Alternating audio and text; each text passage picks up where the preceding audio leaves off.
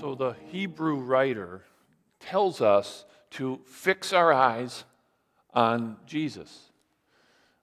So when you're facing challenges, when things are overwhelming, when there are situations that have you all wigged out, when there is a pandemic, we take our eyes off those things which so grab our attention, and we're to fix our eyes on Jesus. And by doing so, the Hebrew writer says that we won't grow weary or lose heart. So we're starting a new series um, today.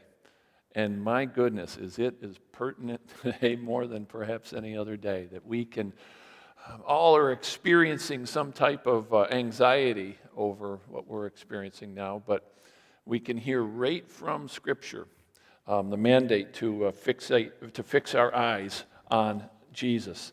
Um, we're going to be using um, Hebrews chapter 12, verses 1 through 3 as our guide here. And I would encourage you, go ahead and find that. That's going to be a cornerstone for us.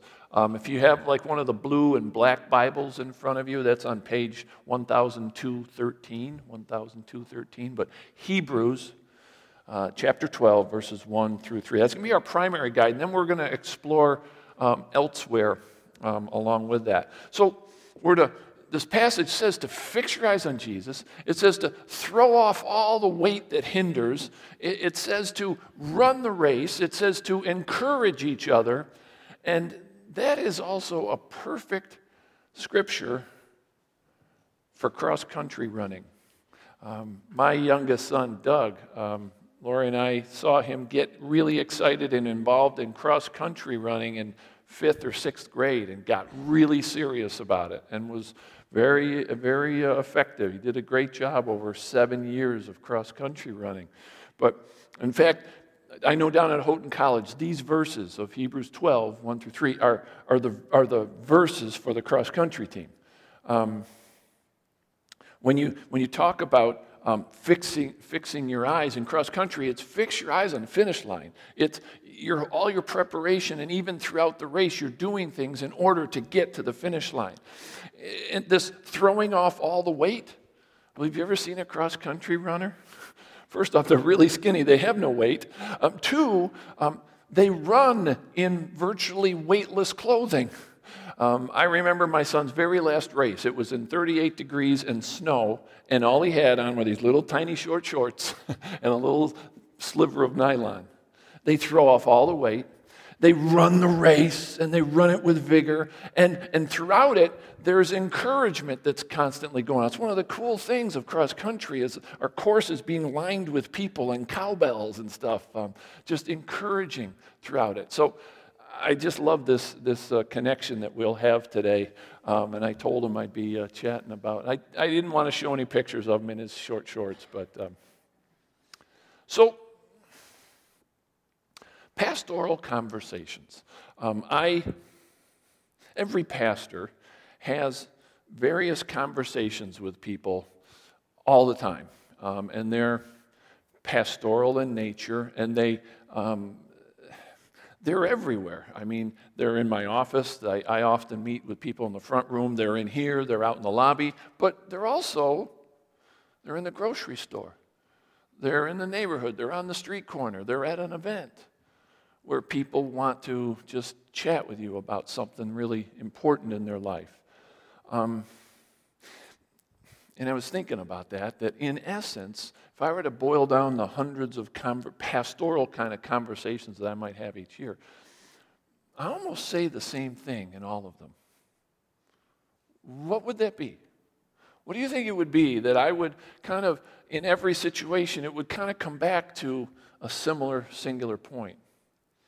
I mean, the conversations are with people with anxiety. They're people that have had a horrible diagnosis. They're with people that have marital stress. They're with people that have anxiety. They're with people that have experienced death. They're with people that are crippled by their past and all sorts of things. But I, when I'm thinking about it, I, I think I tend to kind of, all of those conversations could be boiled down into just a few words. I, I saw a few weeks ago Pastor Kyle Idleman was um, trying to explain um, the, the kind of people that the people look for when they come to a pastor and want to talk. Um, and he expressed them as two different people. And, and, and, and the, the first person is that I think many people want when they're having a pastoral conversation with some pastor, they want Mr. Rogers. That's, that's what they want. That's what many are just looking for. They're, they're looking for someone who's going to say, I'm so sorry, and be so sweet, and be so nice, and so compassionate. You know, life is hard. Everything will be okay. Why don't you just take a break? And, and, and that's natural. Many of us are looking for a Mr. Rogers. We, we really are, are looking um, and, and longing for comfort when things are really challenging. So, if you're looking at the extremes, if you're looking at, at the kinds of conversations that I have, I think some people, most people, are looking for comfort. But they really need William Wallace. They need Braveheart to talk to them. Some of you are like, where is he going now? Because Mr. Rogers is the greatest human being alive. I get it. I mean, we want comfort, but what we really need for most of us, most of the time, is we need a strong voice. We, we need someone to say, don't quit, don't give up. We need to hear William Wallace bellowing. It's time to get in the game.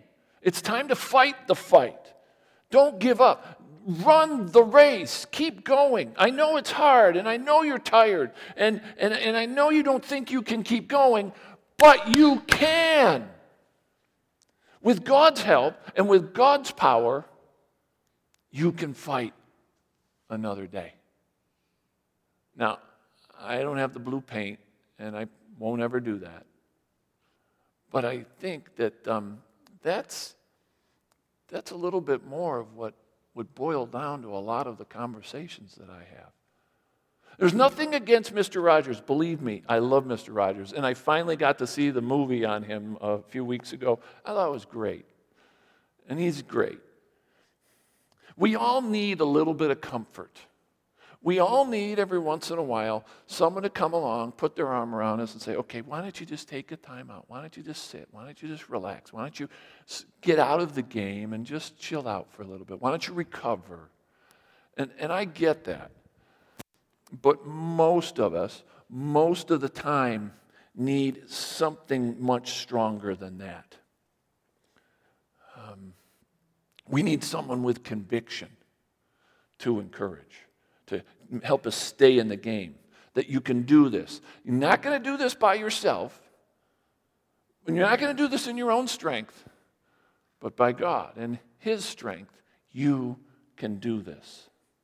So, so this series is, is really timely because every one of us have stuff going on right now, and the world is just changing so rapidly this is a time for us to hear the reminder from the Hebrew writer to fix our eyes on Jesus. And we're going to spend some time um, doing that um, over the next several weeks. That we're not going to do this in our own strength, but Jesus will guide us. And we are going to run the race, and we'll do so building faith that perseveres. Now, the reality is, many of us have another voice in our head, right? We, we have this, this voice that really distracts us. The voice of the enemy telling you, hey, you'll never make it. You're going to get sick. Uh, you'll never add up to anything. You should just let go right now. You'll never change. In fact, you deserve this. And that's a voice that has to be beaten down. And it can only be beaten down by the King of Kings who's already fought the battle for you. You see, when you're feeling um, like this and the enemy gets at you like that, You're feeling like you, you, um, you want someone to feel sorry for you. And, and, and you might even get upset when the person you want to feel sorry for you doesn't. And what you really want is you want to grab them and pull them down into the mud with you to roll around in the muck and the mire. But instead, as uh, Pastor Kyle Idleman would say, instead, what we need more often than comfort is courage. What we need more than sympathy is strength. That makes sense? So as you read through the New Testament, it's that, that, that, that point is all throughout it. And it's particularly a tone here in the book of Hebrews that we're going to look at today. Um, Hebrews speaks of courage to the discouraged. Hebrews is really a bunch of suck it up speech. Um, and I love it for that. That, that there's a time to rest, and when it's over, that's, that's when it's time. But not now. Don't give up. It, it's, and I think it's a message that we all need from time to time, and that's a message we need now, for sure. And yeah, we need some comfort, for, no doubt, but not as often as we think. So let's dig into this message. Um, and, and, and let's, as we do that, let's kind of understand what encouragement really is all about. Because most of us think encouragement is Mr. Rogers. And I'm here to tell you today that encouragement is more like William Wallace and Braveheart. The, if we take the word encouragement, the way we commonly use that word encouragement is more like words that are spoken to make someone feel better. Isn't that pretty much how we use the word encouragement?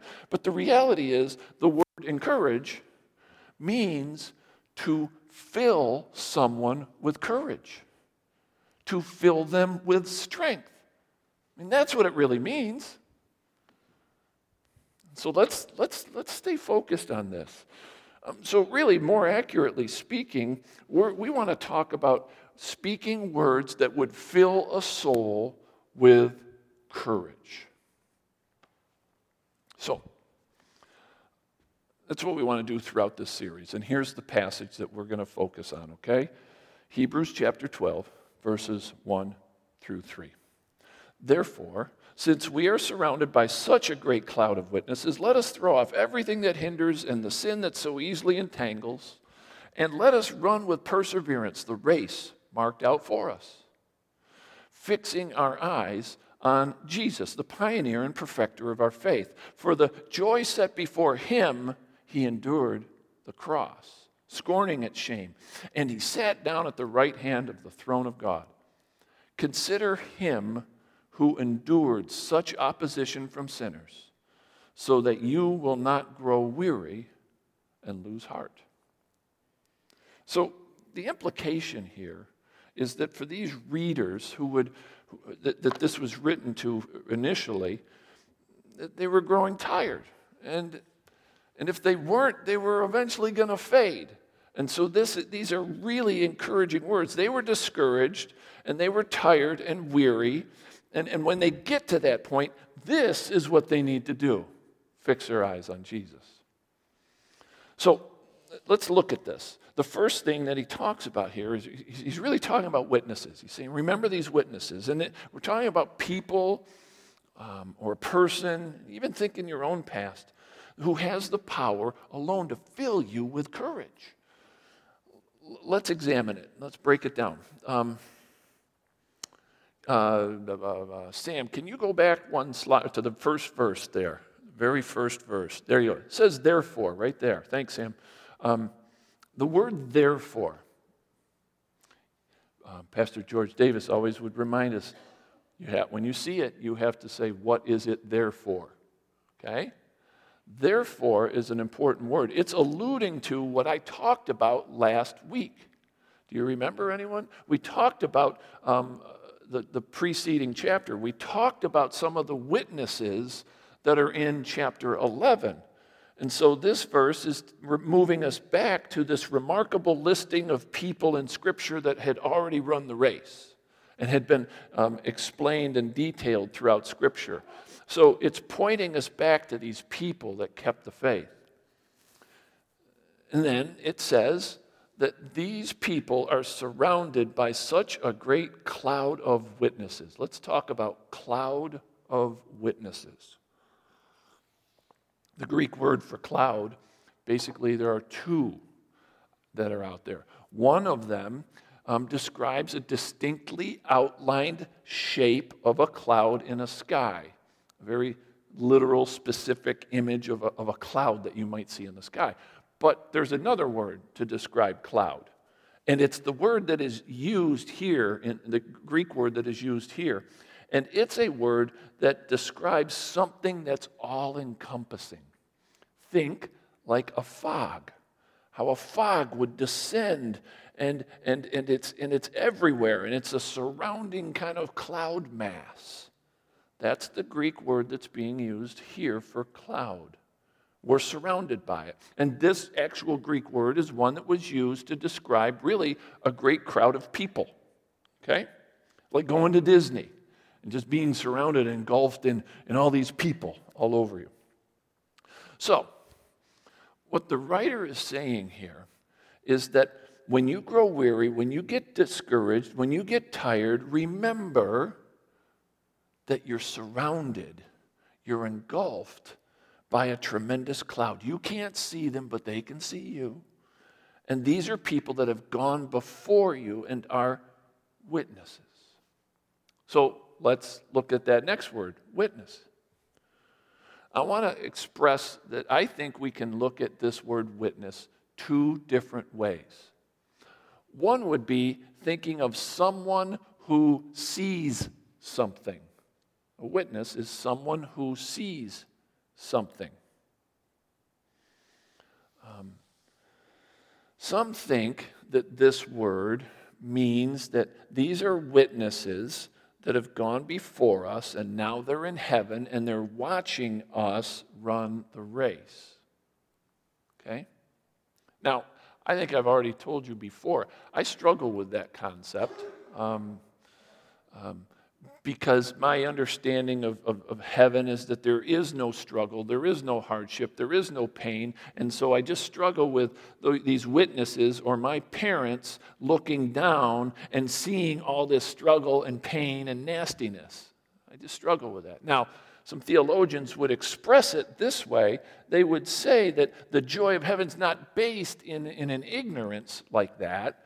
They would say that, in other words, it, it's, it's not based on the temporary pain um, and the hardship, but the joy of heaven is this eternal. It's rooted in the eternal um, nature of God in heaven. So if they were to look down, they would not see the trouble or hardship. They'd be living in this expression of eternal joy, so they wouldn't see it. They would see it differently than you and I see trouble, hardship, or pain. So if that's the case, there are millions upon millions upon millions of eyes watching us run the race. The people who've been martyred for Christ, the people that have, have, have lived their faith for, for Christ, they're watching. They've, they've run the race with perseverance, and now they're watching us. And that certainly can be inspirational. I mean, I think of my son and running in cross country, it is inspirational to have people that have done it before you to encourage you along the way. No doubt. And when you're tired and, and you're about to give up and, and, and you think about this image of people that have gone before you, it motivates you to like pick yourself up and keep going. So that's, I think, a main reason why this exact passage starts in verse 1 um, of chapter 12, uh, in the, in the um, message uh, paraphrase, it says it this way Do you see what this means? All these pioneers who blazed the way, all these veterans cheering us on. Now, if you go back to the, the old Living Bible, it actually uses the word grandstand. And, and you may think, you may picture in your mind's eye this grandstand packed with people, these witnesses cheering you and I on. So, That's this idea of the word witness being someone who sees something. But I'd like you to also consider that we could look at the word witness as someone who says something, like a witness in a trial, right? Like a witness on scene. This is what I saw. This is what I know. And so maybe these witnesses are telling us something. Maybe they're hollering, they're speaking, they're calling out to us, saying something. So, what could they be saying? If that's true, what, what would they be saying? Now, I kind of like and choose this view over the previous view because in chapter 11, that word witness is used five times to speak something, to say something. We see in the previous chapter, in verse 4 of 11, um, he's talking about Cain and Abel and what happened there. And, and, the, and the writer of Hebrew says, And by faith, Abel still speaks, even though he is dead. That's the verb that's used here. That Abel is speaking. He's not witnessing to seeing something, he's witnessing to say something. So he has something to tell us. What, what could it be? What are the witnesses saying to us? So I would encourage you today, and I even encouraged you last week to read this chapter 11, but I would encourage you today read all of chapter 11 and read about these witnesses, but read them with, the, with your mindset on what are they saying to me, Lord? Let's look at a few. In verse 7 of chapter 11 now, we're, we're talking about Noah. Um, by faith, Noah warned about things not seen. In holy fear, he built an ark to save his family. By his faith, he condemned the world and became heir of the righteousness that is in keeping with faith. So, Noah. We know about Noah and the ark, right? Many of us, most of us. How long do you think it took him to build that ark? 120 years. Now, some of you have some home remodel projects that feel like they're at the 120 year mark. I get that. When is that bathroom ever going to be finished? well, it's functional. We can use it. It's just not finished. I get that. I've been there. Um, so, I mean, have you read this before and understood what it means when it says God warned him about things he hadn't seen yet? Noah was building an ark, which, what's a boat? Why would you need a boat? Because Noah had never seen rain. Wait, it's going to rain constantly? 40 days, 40 nights? What are you talking about? Wait, you want me to get all the animals? You need to build this how big? And the people all around are just beating him up over how foolish he looks? So, what would Noah say to us? What could he be saying to us? I think Noah would say something like, I know you're tired. I know the progress isn't as fast as you want it to be. But God is faithful the rain he said would come, which I didn't even know what it looked like, but it came. And it came just like he said it would come. And we were saved just as he said. Now, this thing with Noah and the time frame, 120 years, I, I think that relates to all of us. We all have this problem with our calendars, with our timing. We have our timing on how things should go, and we have God's timing. And these two are, it's a challenge regularly, isn't it? I think about back in the 90s, I'm a tech, kind of a tech guy, and I had my favorite piece of technology even to this day, and I'm still saving it because I can't bear to throw it away even though it's worthless. It was a Palm Pilot, all right? And it was a titanium Palm Pilot. It had a little slide out and it had a nice little leather case. And I just thought I was so cool with it. I love that thing. And a little stylus, I could write my notes and used, largely used it to keep my calendar. Loved it. Thought I was the coolest thing in the world. But you would make an appointment, and, and it was still kind of worthless unless you plugged it in on a syncing device on your desk that it would then sync that calendar with your computer's calendar, which is really what's running your life. Well, I can't think of how many different times I didn't sync in time, or the sync didn't work, or I was late for an appointment that I didn't know I had, or whatever it was, because our calendars weren't synced. And isn't that the case? Just like it is with God's calendar and our calendar. And we need to be more vigilant to sync our life and our calendar, to submit it to His timing. So, Noah might say to us that I know things don't look like they're happening the way you want them, but just keep going. Keep plugging away. The rain will come. Just stay faithful. There's another witness that's talking to us. Verse 8. We see this story about Abraham obeying God, calling him to leave his home to another land. But it says that God sends him out, but he went without knowing where he was going. Verse 8. He went without knowing where he was going.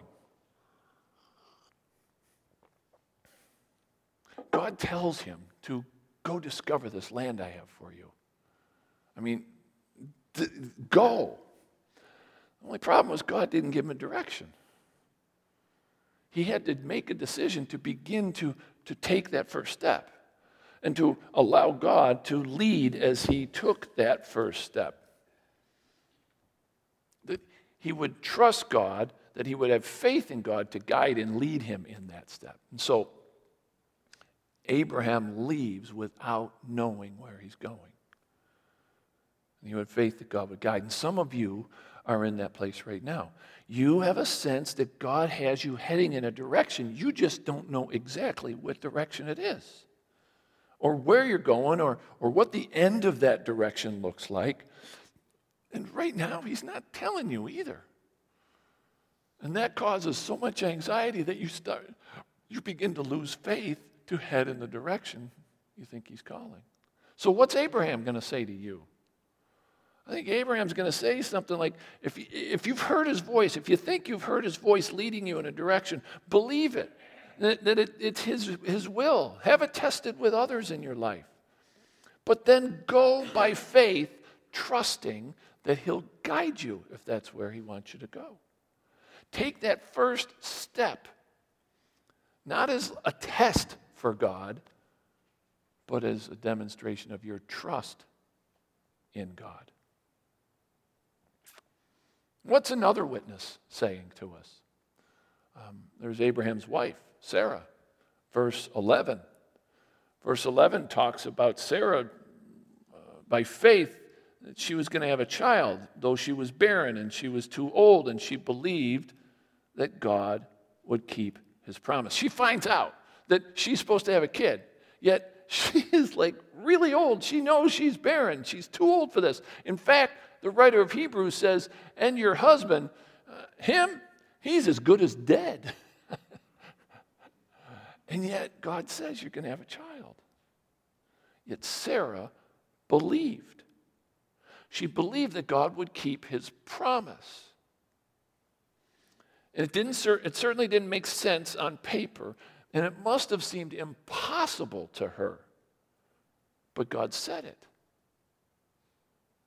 And what God says He'll do, He'll do. So Sarah might be saying to us right now, you know, be faithful. Be faithful even when you don't know how. Be faithful even when you don't know when. Be faithful to go to the place God's called you to go. You know, too often we have this fear of the future. And that's certainly paralyzing our world right now. The fear of the future. We can't see how this is going to end. Last week we thought we had a handle on it, and this week we think we have a handle on it. And it's just going to keep changing. And we don't know how it's going to end, and we don't understand it. And we don't, we don't know if, if, if what he's calling us to do is possible. And so we allow the fear to paralyze us on whatever it is.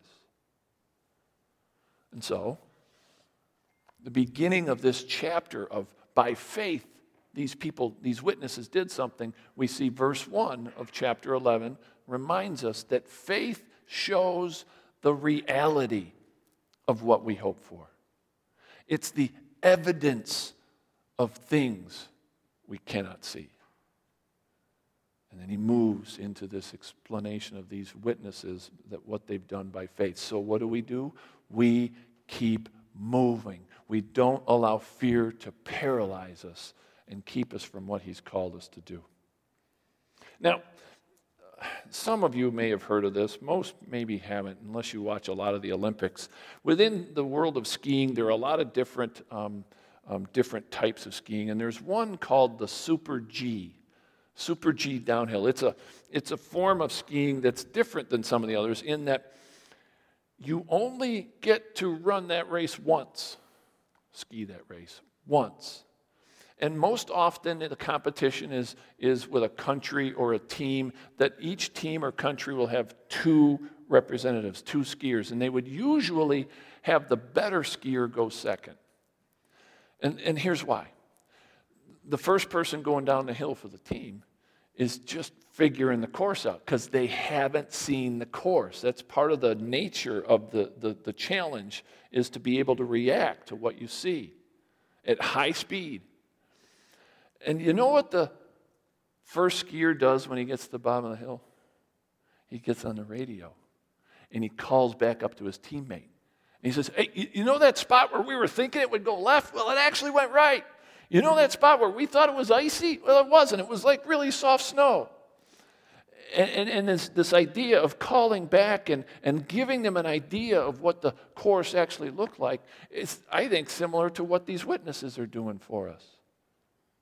They're calling to us. They're saying, oh, that turn, that, that's sharper than you think. That ice, that snow, it's actually icy and is much slipperier than you kind of thought. And, and, and, and they're letting us know what the course that we're, the race we're running looks like. They're letting us know that the God that got them to the bottom is the same God who we serve. Isn't that cool? So, as we kind of wrap up here, there's just a couple more witnesses I want to share with you. Number, or verse 22 is, um, is Joseph. Now, some of you are familiar with Joseph's life.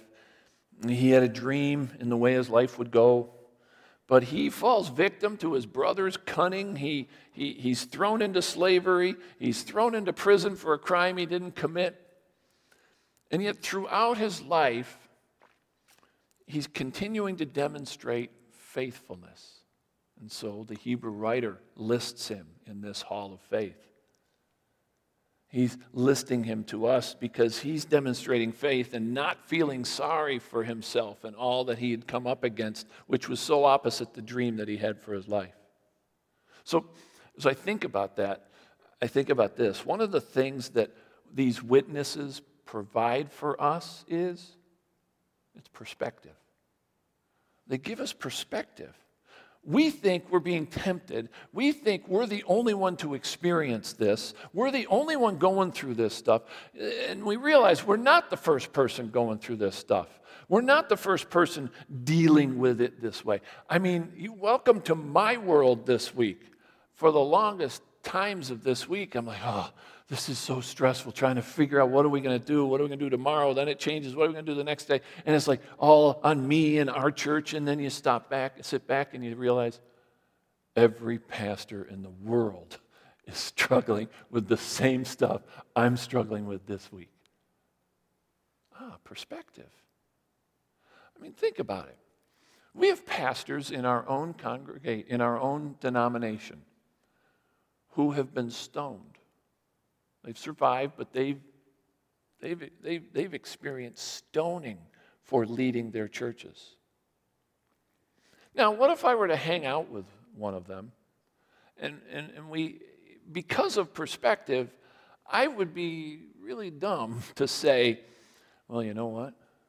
This week, I had a really hurtful, um, destructive, discouraging email sent to me. and he's going to go, huh? What? You had an electronic correspondence sent to you that wasn't very nice? Here, let me show you some scars here. You know, the perspective makes an enormous amount of difference, doesn't it? I think that's what we see here. Um, we, we get too caught up in victim mentality, don't we? We all need perspective, and these witnesses provide it for us. So, Joseph, what might Joseph be saying to us? Particularly those of us that kind of live in this victim mentality world. He might be saying, just stop it. I know what happened to you wasn't right. I know what happened to you wasn't fair. Joseph may be calling out to you saying, I know what you're going through and it, it hurts a lot. I, I get that. But what has happened has already happened. This is not the time to throw up your hands and quit. Your story is still being written. What others meant for evil, God meant for good in your life. And you might not see it now, and you may not understand it, but I think Joseph would be hollering out to us right now, but have faith and don't give up. And the last person I want to highlight her name is Rahab. Rahab was a prostitute. And you're like, wow, how did Scripture come full circle like this? She was a prostitute that God used to literally save some lives. And so, what would Rahab say to you today? She might say, I know you feel bad. I know you feel weighed down by your past. I know you've made a lot of mistakes in your life, but Rahab may be calling out to you right now saying, I, I know you're ashamed of some parts in your history. But who you are now is not who you were. Rahab's calling out saying, God is giving you a new purpose. God's giving you new meaning. And she's saying to you, don't give up. Have faith keep going. So the witnesses are speaking to us today. There are many more witnesses in chapter 11, and I encourage you read them. Read them with an understanding of what might they be saying to us. But if I could, as we close, consider what they might collectively be saying to us. All in one voice, sitting in that great grandstand, cheering us on. What what are the collective words they might be saying? I think quite obviously they'd be saying stuff like, Don't give up. Keep the faith. Now it's your turn. Let's bow our heads for a moment. Father, we. Um, we thank you for this remarkable passage of Scripture. We thank you for its reminder for us and its impact in our life. We ask that you would um, go with us now in a way that uh, would we can turn the soil of the Scripture over and over in our life. And we can use it this week to reveal the places that you would have us go, the, the faith that you are calling us to live. God, go with us and, and help us to allow this passage to just seep into our minds and, and, and, and hear the witnesses calling us as we live in this troubled moment. We're all troubled in many different ways, but we're kind of united in one of them. And so, Lord, we look to you to fix our eyes as we move through this challenging time. We pray in your name. Amen.